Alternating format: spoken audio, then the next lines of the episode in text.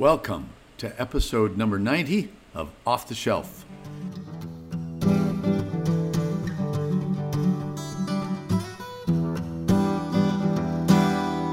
This is part two of our interview with Charles Paisley. Charles was born into the message and grew up in Faith Assembly Church in Clarksville, Indiana, where Junior Jackson was the pastor. Charles is currently a minister at the Gospel Church of Jeffersonville, Indiana, where he is working with other former message believers to help people find community and support as they leave the message.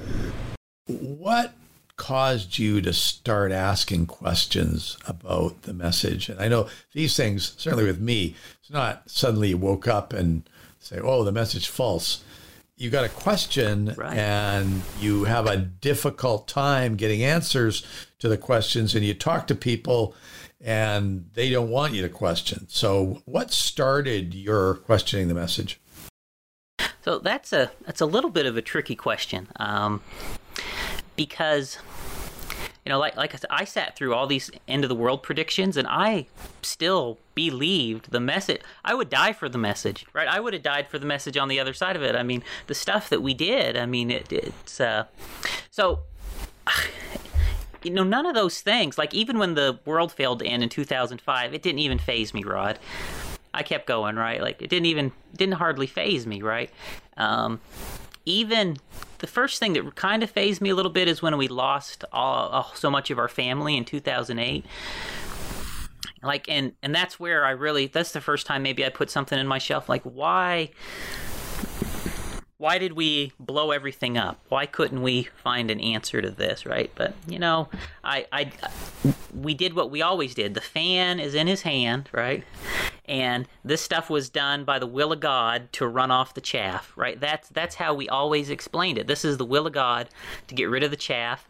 We are here. We still believe the truth, so we're the elite or what have you. You know, we're the true bride of Christ. So I was, although lots of things happened over the years, nothing ever, for many years, never made me think there was actually anything wrong with the message itself. I was always able to do mental gymnastics to, you know, justify the message. You just thought, well, we just have this minor thing here or there wrong. But maybe let me give you the first story that maybe planted a problem that stuck with me for a little while. So there was a man who came to our church named, I'll say his name's Glenn Funk. He's passed away.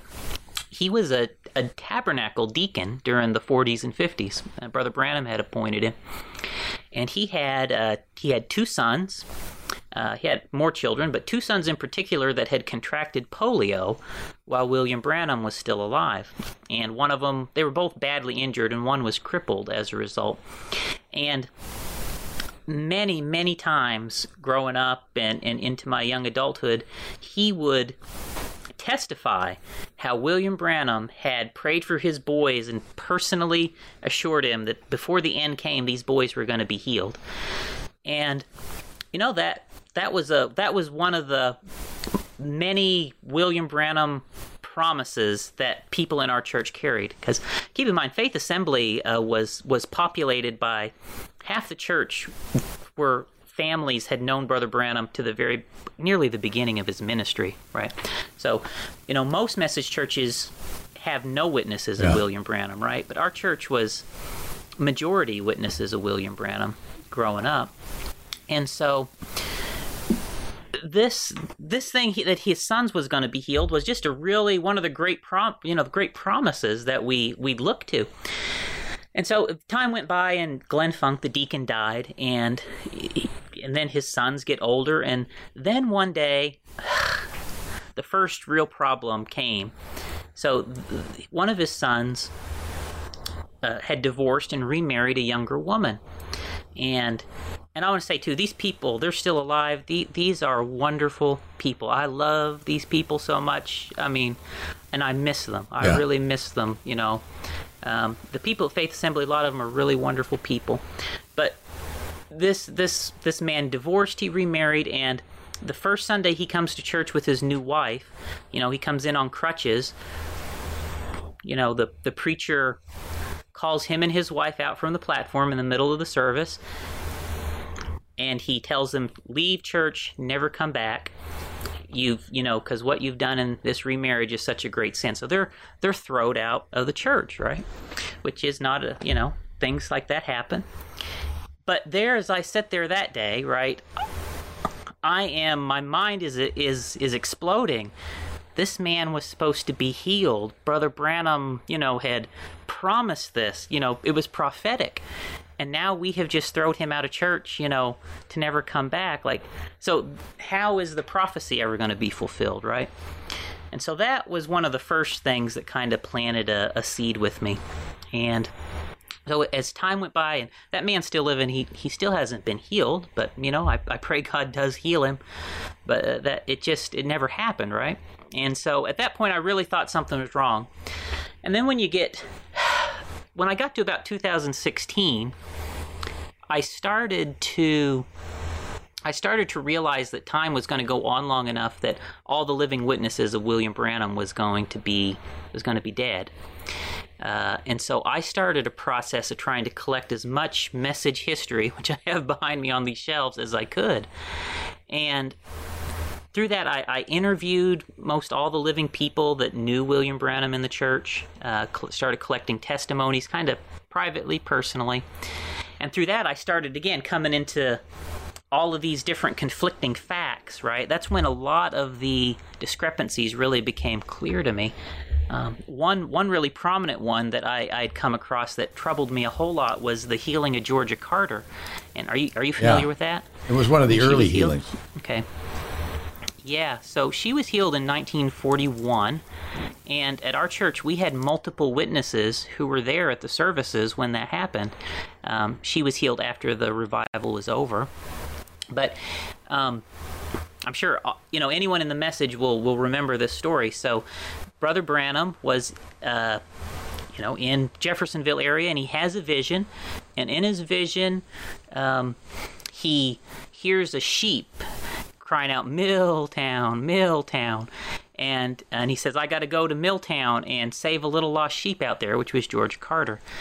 But he always said, I didn't know where Milltown was. I never even heard of it. So I had to go ask people, where's Milltown? Where's Milltown? Well, Brother Branham had been going to Milltown for years before that. And he already knew Georgia Carter and all them years before that, right? And I knew the people who were there with him years before that. And so when that happened, when I looked at that, that was one of the first times I realized, wait a minute, William Branham even would make up stuff about these supernatural experiences, right? So that planted a big worry in me. And this rod is before I've even found any of Believe the Sign or any of that stuff, right?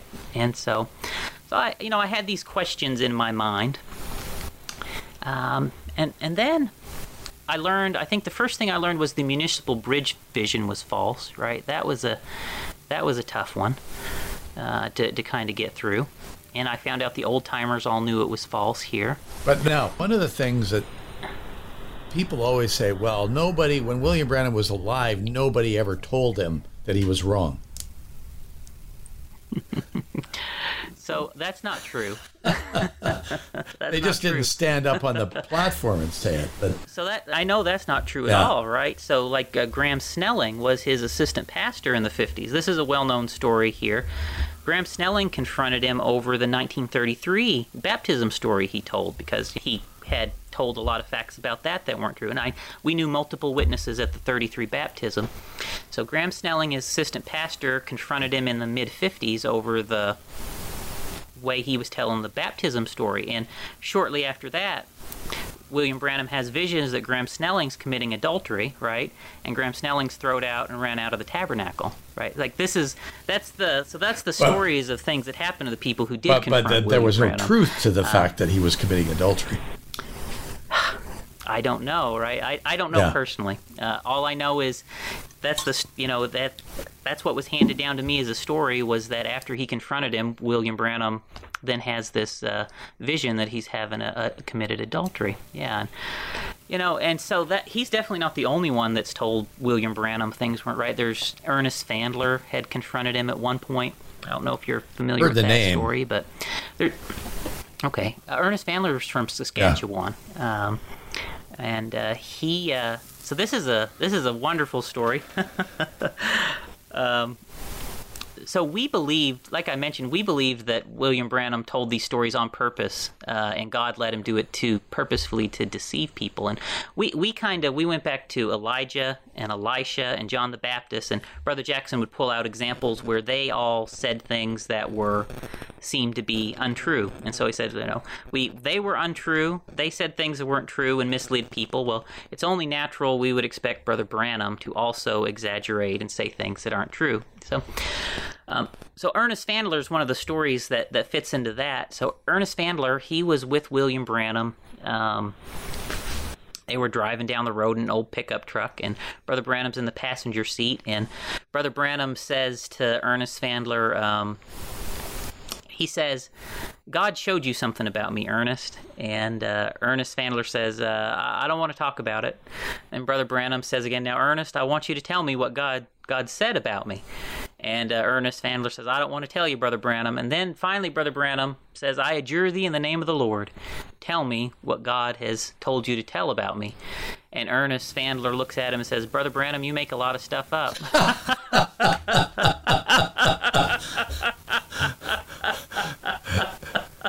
And who did you hear this from?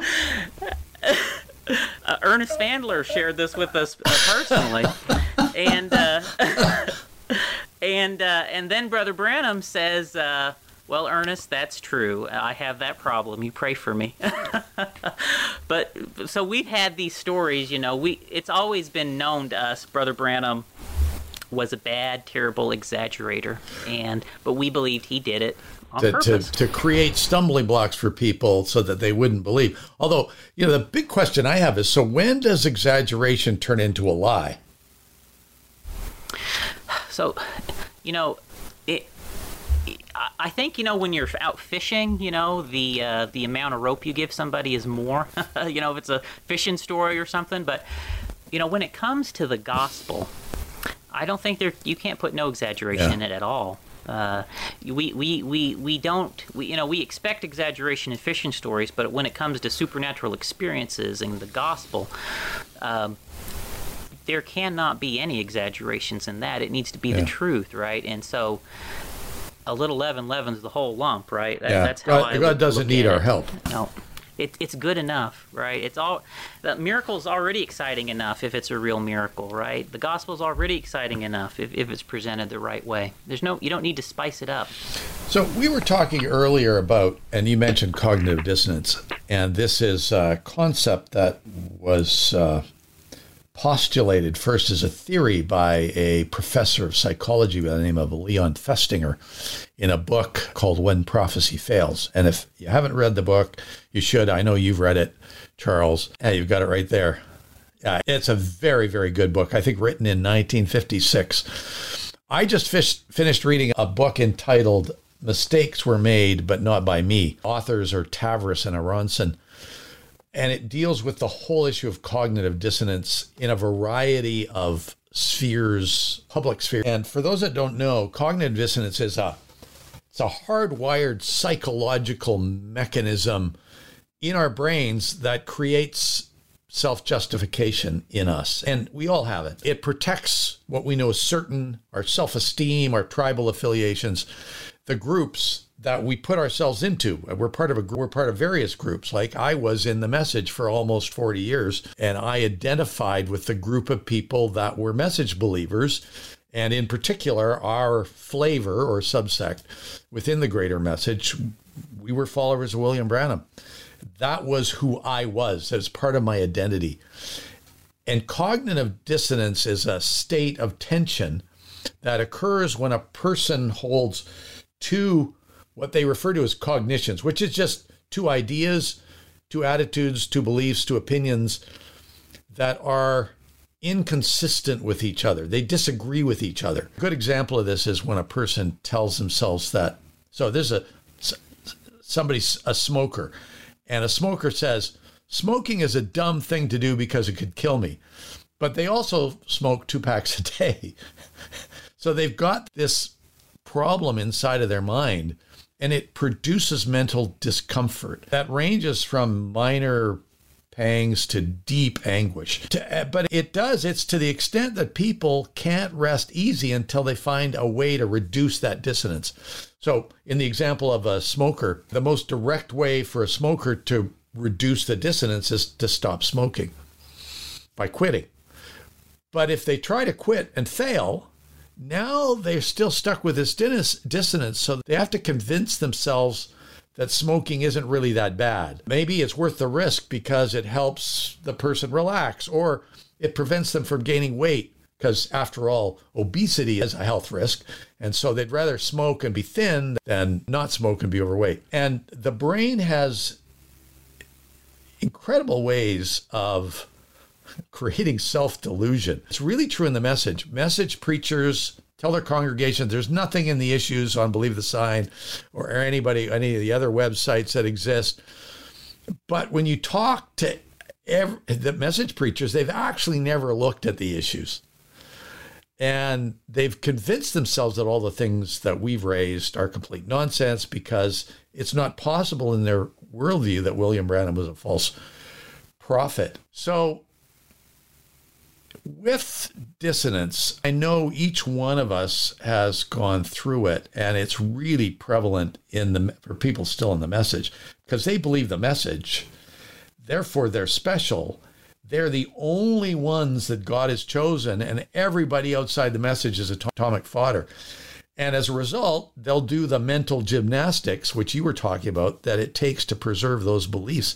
How did you get through your cognitive dissonance? What was it like for you?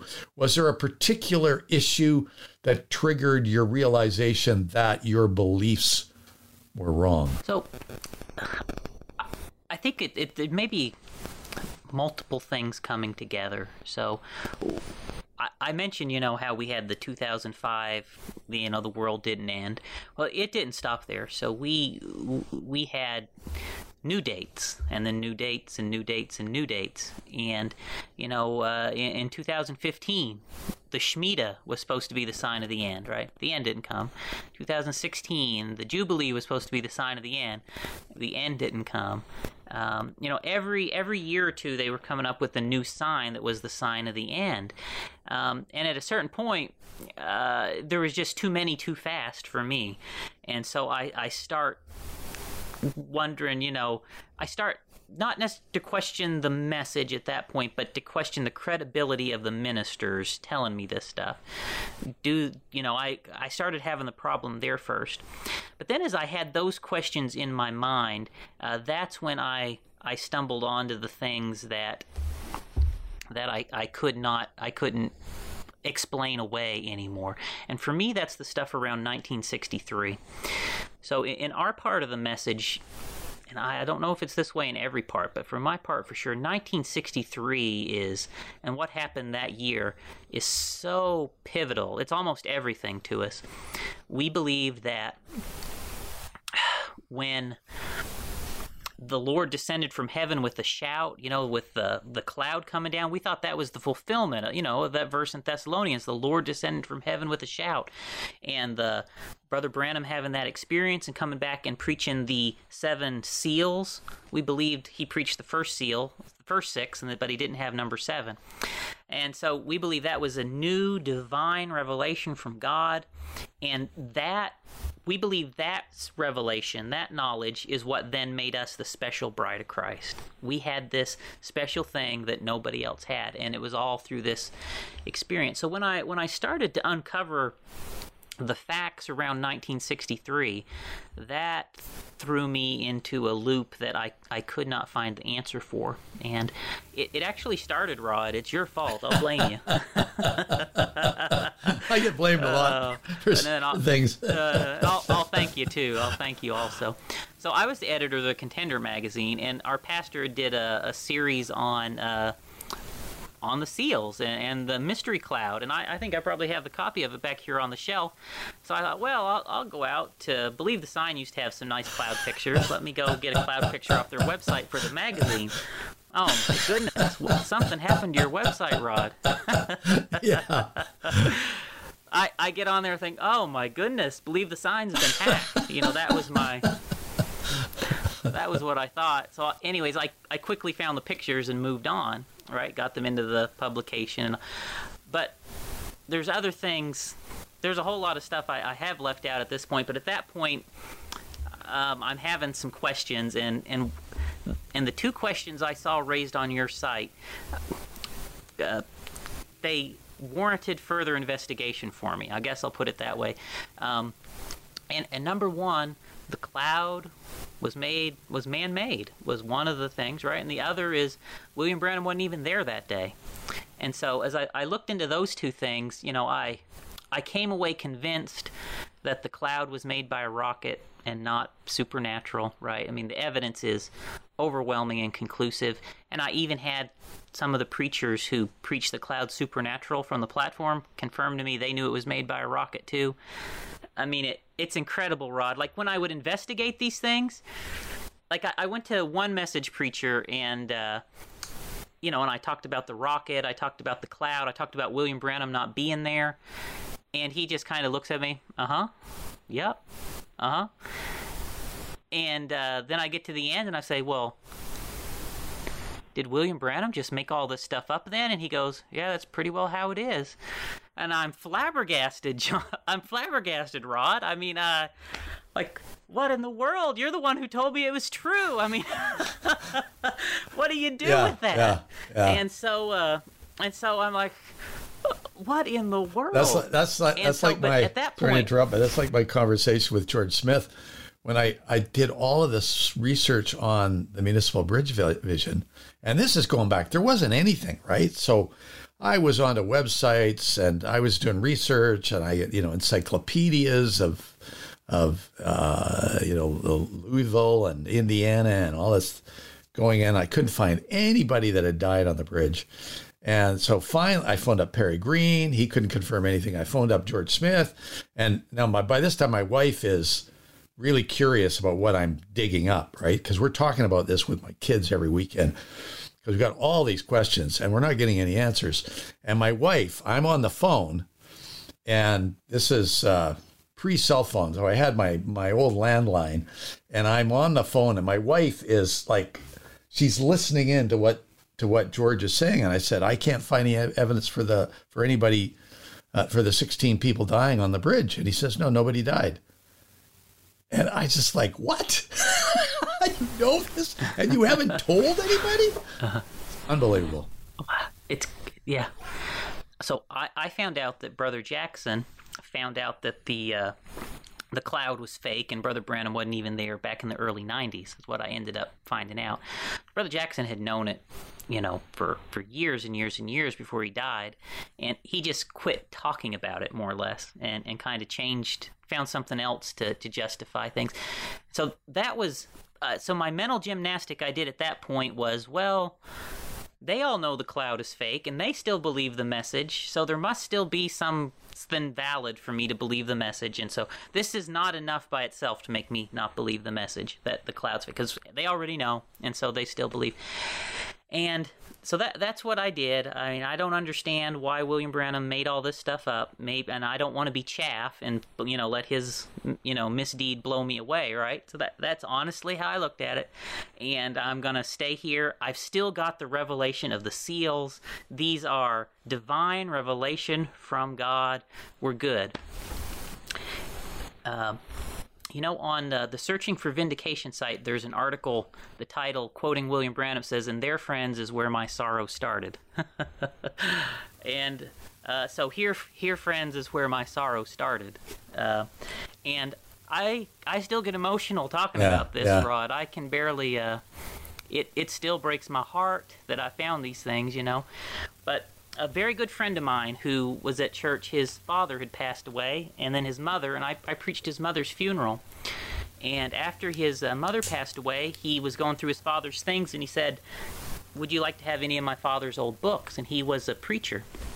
And this book, the Book of Revelation, Clarence Larkin, same edition as what's in William Branham's library, was among the books. And I took it out to... I like pictures, you know, the pictures in here. I thought I could use these to illustrate our... Really hand-drew everyone. Yeah. So I thought they were really good. And so I pull it out and start looking through it, and you know, about the time you get to page 5, oh my goodness. Yeah, yeah. Oh my goodness.